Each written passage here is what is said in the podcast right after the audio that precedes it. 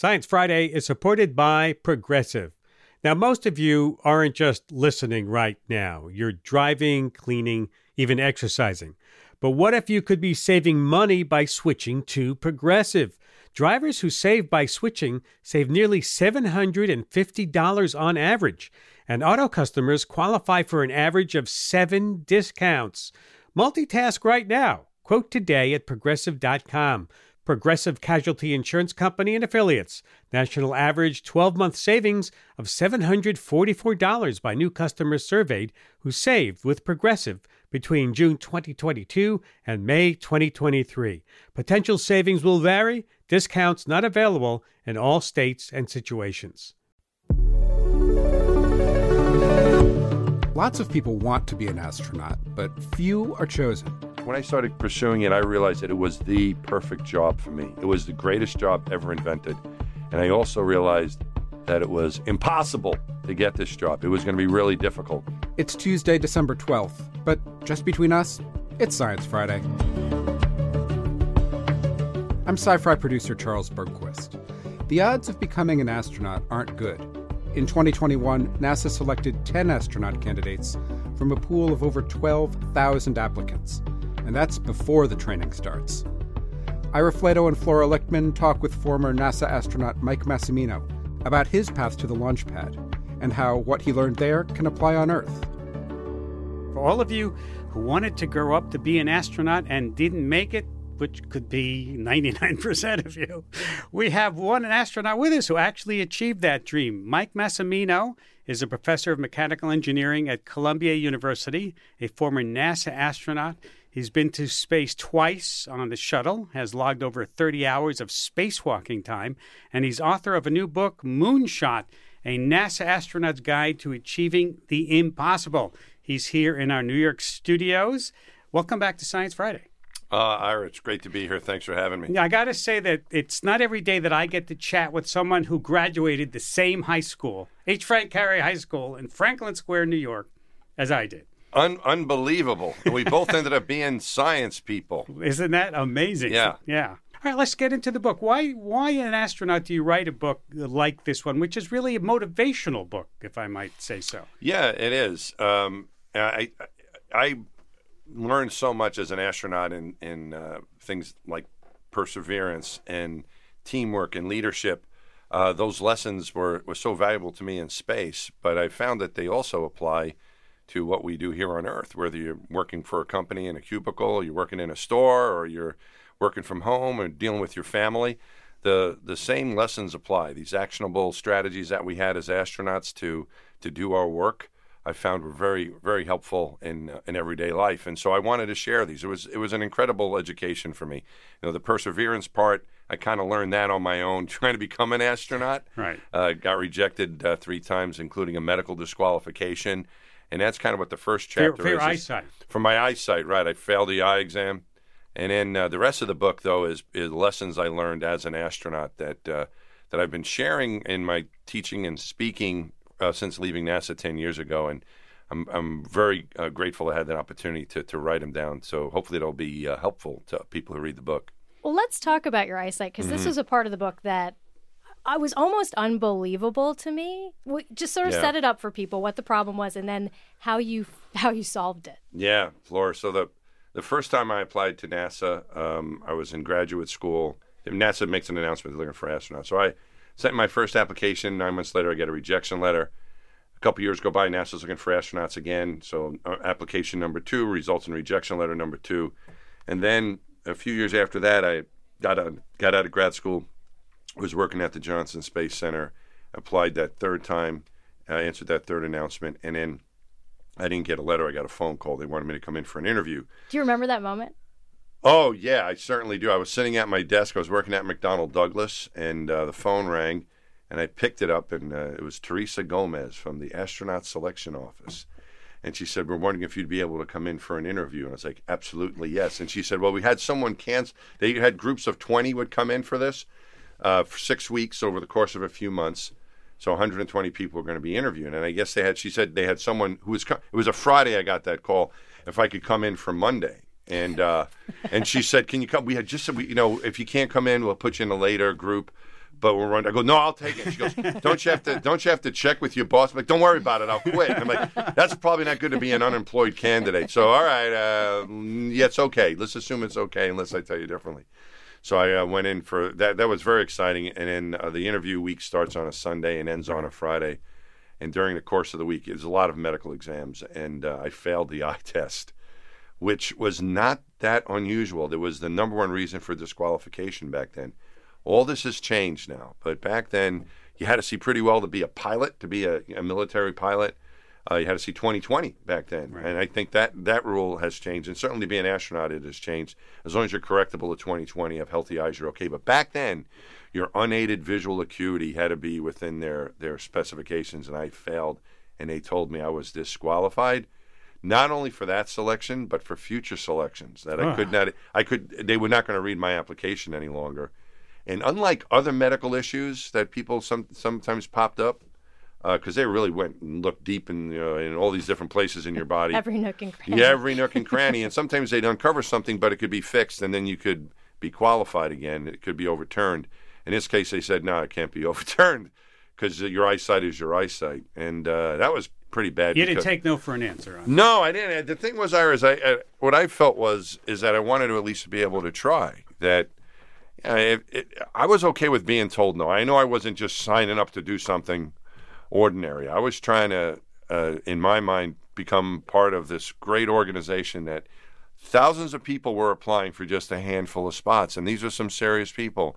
There were very accomplished, high performing people from the military, military test pilots, the best test pilots in the military were trying to get that job, and other high performers in the in the military and from civilian life. You know, a bunch of really well qualified scientists and engineers and medical doctors and veterinarians and all kinds of science related people were trying to get in there. And I realized this wasn't going to be something you just sign up for.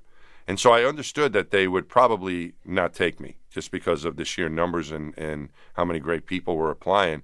But I wanted to at least be able to try. You know, I wanted I wanted to make them tell me no, as opposed to me just not trying any longer. And But this uh, was pre LASIK, right? So like, Yeah, I don't know if seems like LASIK existed back then. To, Yeah. to fix. and they didn't they didn't ex- there were other stuff there was other things like back then like radial keratotomy was but if you did that you was totally disqualifying. So how did you get around this? How Well, I thought about it for a while, and I found out about something called uh, vision training, which was done, as I read about it, was done with kids mainly who had eye issues. They could do things to strengthen their eyesight and uh, be able to see better as a result of this training. And uh, but it was for little kids. But I made an appointment with an optometrist who specialized in this, and I promised her I could be really immature. I said, Doctor Hopping, you won't you won't tell the difference between me and a ten any of these ten year olds coming. They'll be they're more mature than I am, I guarantee.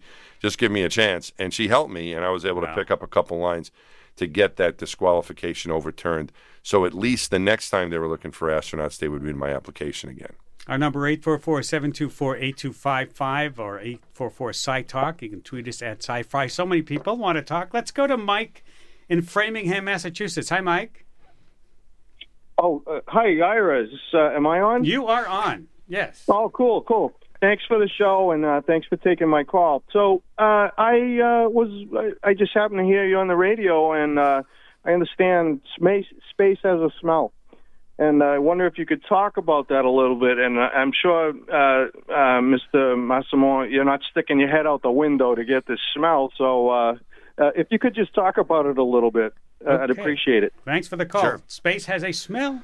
I think so. We're, we're, so we're not exactly sure what it is, but uh, I was a new astronaut and was listening to a debrief of a shuttle flight that uh, had a guy by the name of Sergei Krikalev, who was at the time had more time in space than anybody. He was a Russian cosmonaut who had flown on Mir a couple times. He flew on, a, on the space shuttle a couple times, and during the debrief, he said that the the odor in the airlock on the space shuttle after the spacewalks was the same exact odor that he smelled after the spacewalks on Mir. Wow. I was like, whoa. And he just kind of said it, and everyone else is just like, you know, listening. And after this debrief was over, I went up to Sergey and said, what is going on with this? And he goes, oh, it's a, it's a very distinct odor. It's kind of like a burnt metal sort of smell. And I started speaking to some of the other folks uh, in the office about it, and I thought this was kind of interesting. And uh, so I wanted to notice this on my space flight. And what it is is that when you go out to do a spacewalk, you, you go to the airlock, and then you close the doors the inner door, and then you depress the airlock, get all the air out of there, bring it to vacuum, and then you open the outer door. So the airlock is exposed to the vacuum of space for about you know six to seven, eight hours, depending how long the spacewalk is. And then when you come back in, you close the door to space and you repress the airlock. And if you open the hatch and stick your head in right away before all that, before everything's got mixed up in there, because it goes away after you open that hatch, uh, you'll smell a very distinct odor, like a very uh, burnt metal metallic s- smell. So it's not like dirty socks or something. No, it's not dirty. So I've heard it been compared to like certain cities in you know industrial cities in the Midwest. You know, after you know when, the, when a certain weather pattern, you, Right. s- you kind of smell. But it's very, it's like a very industrial metal kind of smell, and um, it could just be if you're looking for an explanation, uh, like a worldly explanation, it could just be the outgassing of the metal because there's you know things as and when you go to space, it's just you know like uh, the new that you know the as things outgas like the new car smell. Uh, well, the the vacuum of space allows allows the gases to to uh, to escape in our in our gloves and uh, anything any plastics.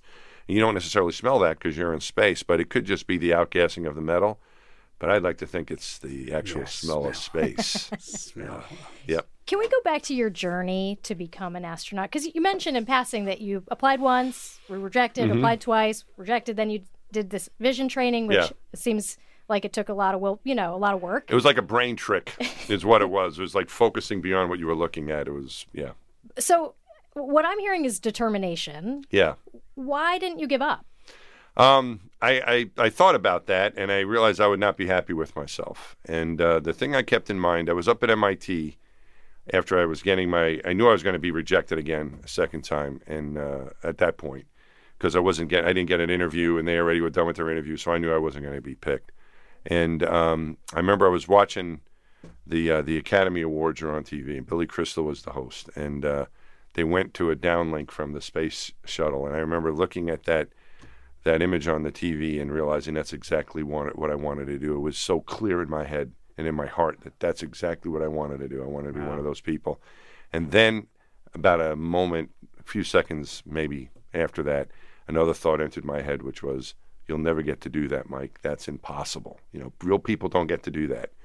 And that's the way I felt about it. But I was up at MIT, luckily, and I started thinking about probabilistic. Uh, there's a guy named Al Drake who was my. I took took his probability class, and one out of a million, if that's what my chances were, that's a non-zero outcome. That's a small number. It's not very likely, but it's non-zero. It's a bunch of zeros with a one at the end.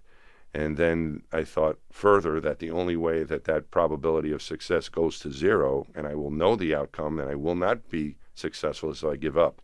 So I kind of imagined that one poof turn into a zero. And uh, that was unacceptable. I just could not, I don't think I could be happy with myself if I stopped trying. So the only thing I could control was the my effort to keep, I could not force NASA to take me, you know, and that's the way it is in a lot of things.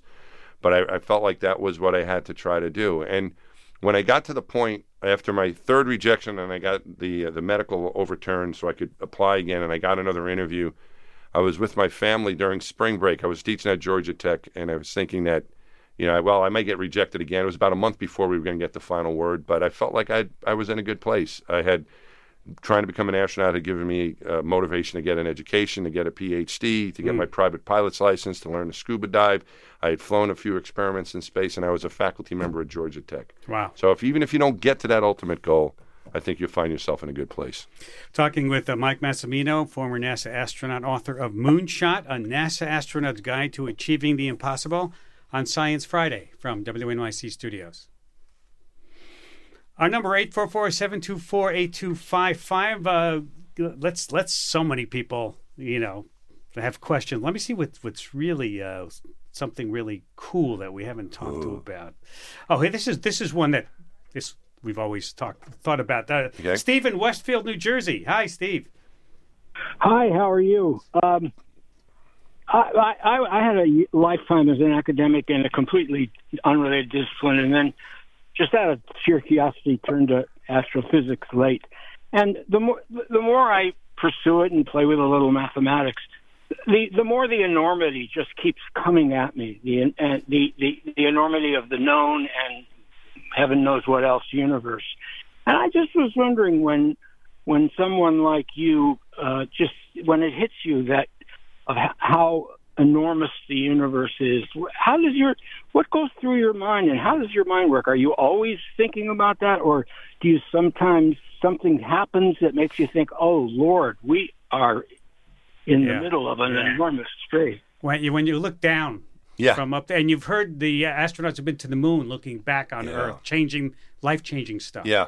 Did that happen with you? It, it did. Now, I, we weren't as far as the moon. We were 350 miles up uh, at Hubble, which is high for the space shuttle. That's 100 miles higher than, than the space station.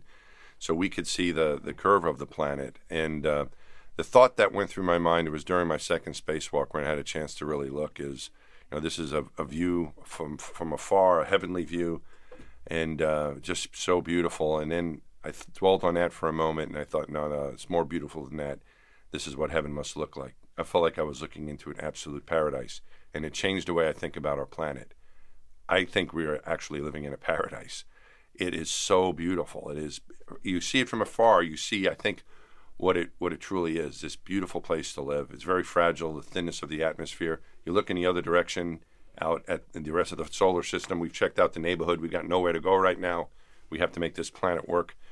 But it is just just beautiful, and and I try to keep that thought. This this amazing planet place that we live in. Uh, I try to keep that thought from space when I'm here on the planet. Um, whether it's looking at a, a beautiful scene in the ocean or mountains or in the park or a museum or coming here and, and hanging out with the two of you. You know, this is really amazing that we get a chance to do this.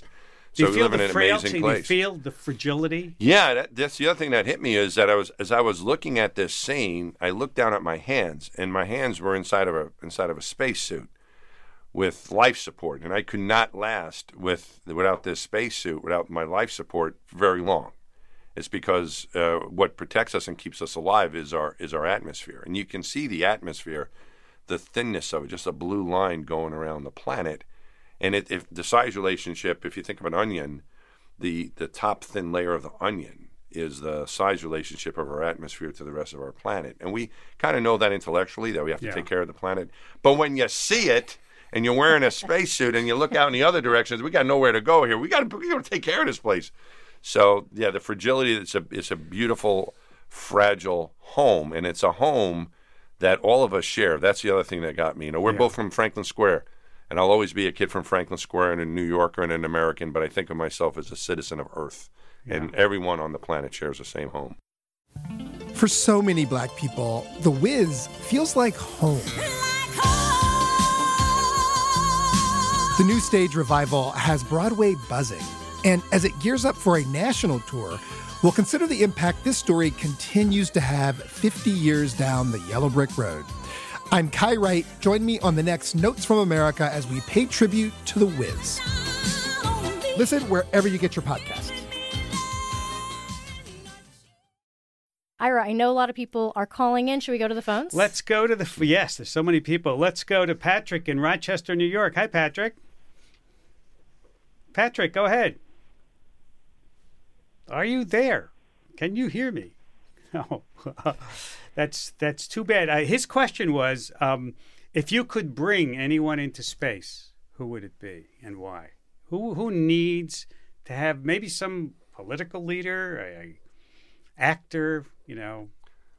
I don't know. The only, the only, the only thing I can think of is you. I And maybe Flora. I, think we should go. I think you guys would be great. the had both a of you. chance. I had Both the of you should come. You They had a chance to go well, to no, I space? They had the they had the uh, journalist in space yeah, program. yep, I know about before that. The, before the I've heard Columbia. about that. Yeah, I've been told by many journalists about that. Yeah, Yep. and I, I was going to apply for it, and an old Yeah. friend of mine is Jeff Hoffman. The, the Oh yeah, great guy. Yeah, Yeah, Jeff Hoffman was yeah. And Yeah. I said to Jeff, "What's the test that I the toughest test to pass?" And he said, "Back in those days, we put you in a garbage bag and tie it up, and you have to be able to survive that." And I said, "I have claustrophobia."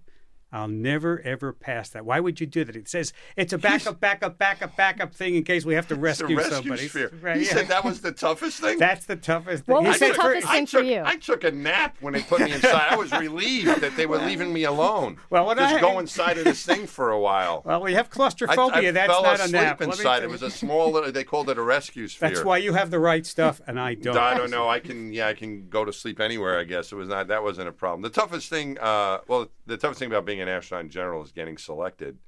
Um, and then for me, um, you know, the eye test was tough, but I think the, the toughest trial for me was passing a swim test. I talk about that in the book because I wasn't a very strong swimmer, and uh, we had to pass we had to pass a swim test uh, in order to go through water survival training, and we needed to go to water survival training because flying in a T-38 jet trainers, we had an ejection seat, and if you uh, had an emergency and, and ejected out of the aircraft, you might very, very, uh, very good chance you might land in the in the ocean, and someone's got to come get you, right? So you have to survive in the water, and if and the shuttle also had a bailout scenario for one of the airports, uh, and you would bail out and land in the ocean, and they've got to come get you for that. So you got to keep yourself alive until they can find you. So in order to fly in the shuttle, fly in our airplanes to do our training, we had to go through parachute training, and we had to go through water survival training. In order to do that, we had to pass a swim test and uh, I wasn't looking forward to this because I didn't. I wasn't a very strong swimmer. Ira, did you learn? Did you learn to swim? Over? You almost became a lifeguard. I was almost yeah. I failed the last Park. test at the yeah. Park. yeah,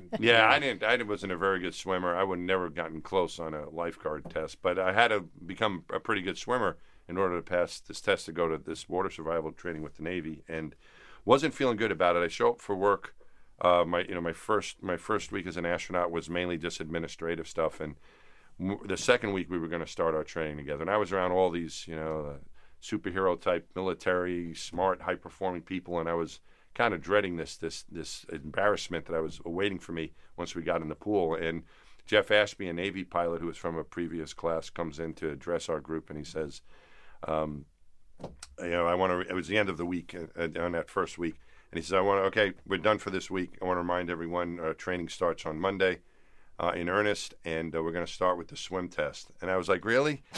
How about a math quiz? Can we do that instead? You know, the party's over. I'm just going to be embarrassed by this. Right. And then he went on to say, who are the strong swimmers in the group by a show of hands? And then he said, okay, who are the weak swimmers in the group? And I raised my hand.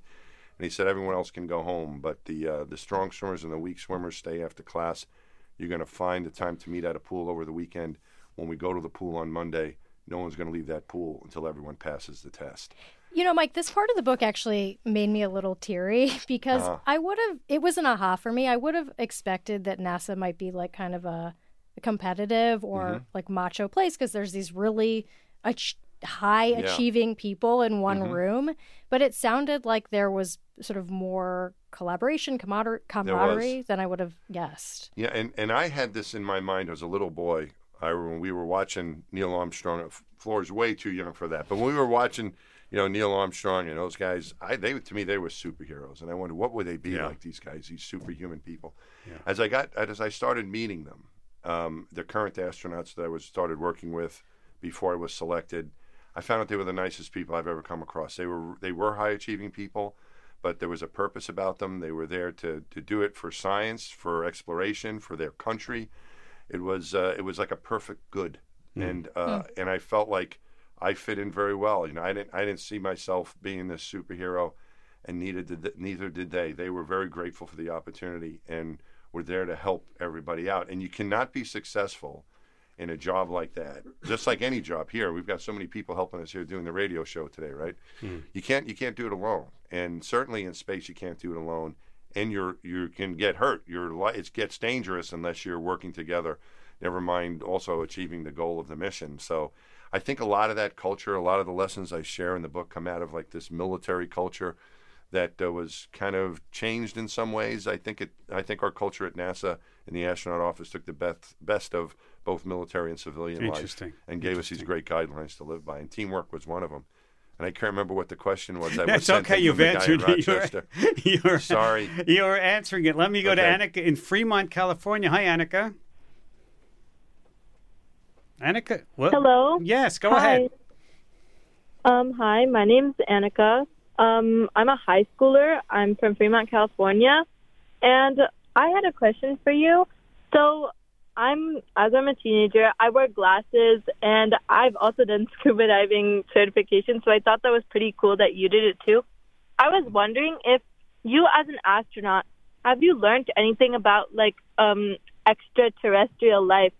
And if you've learned about how like things can be like as you said before in the 19 they can extraterrestrial life in another solar system can hear um radio waves in the 1920s. So do you know any more information on that or if there even is extraterrestrial life?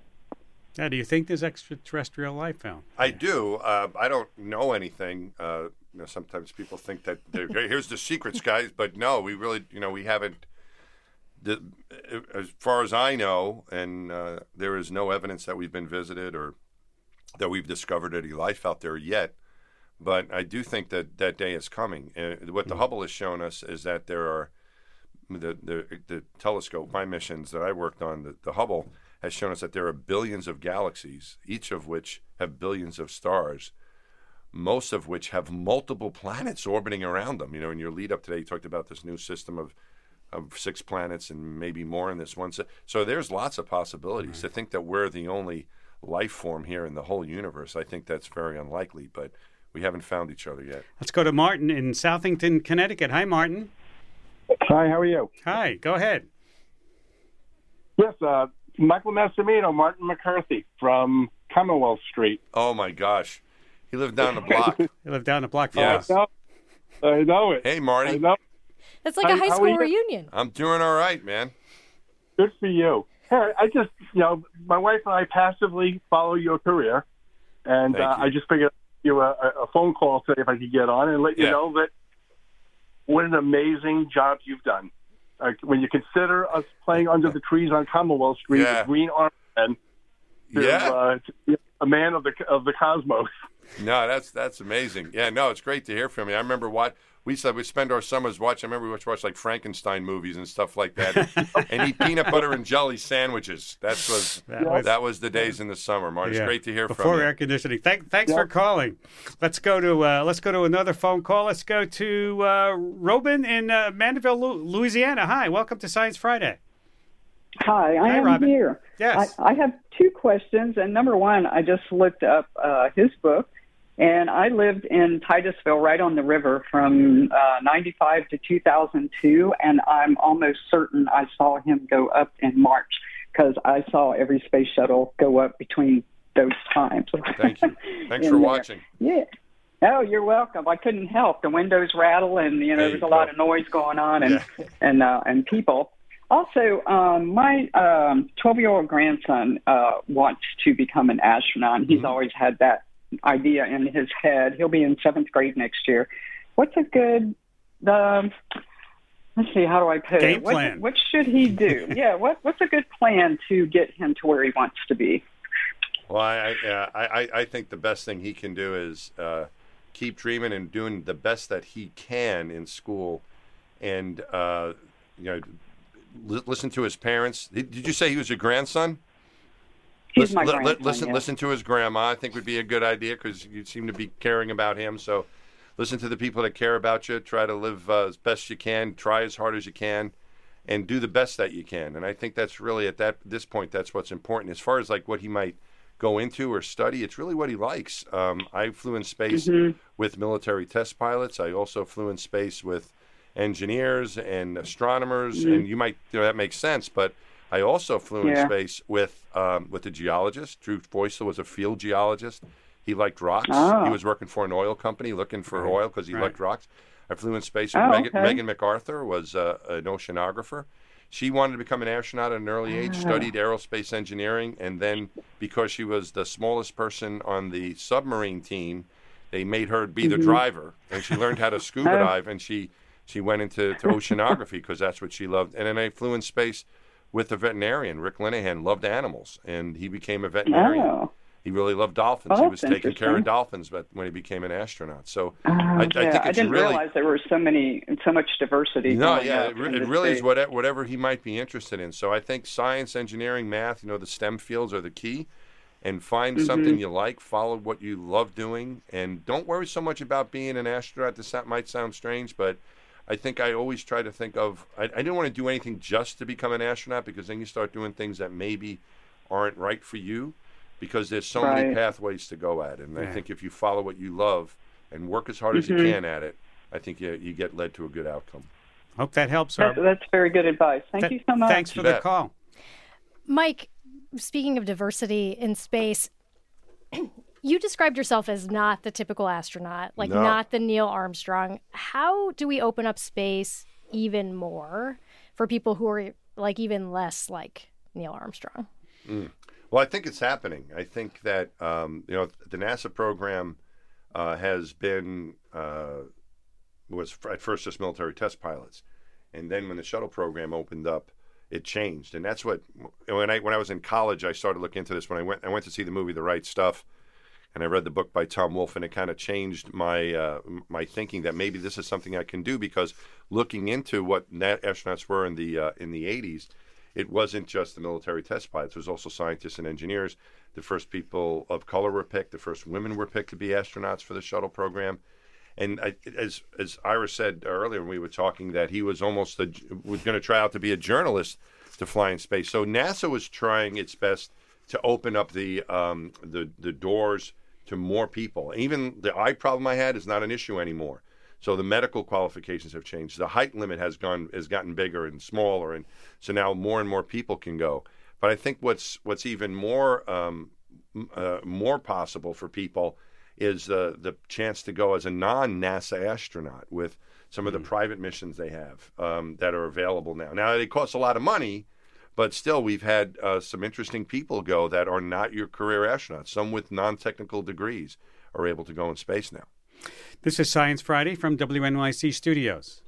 At Radiolab, we love nothing more than nerding out about science, neuroscience, chemistry. But but we do also like to get into other kinds of stories. Stories about policing or politics, country music, hockey, sex of bugs.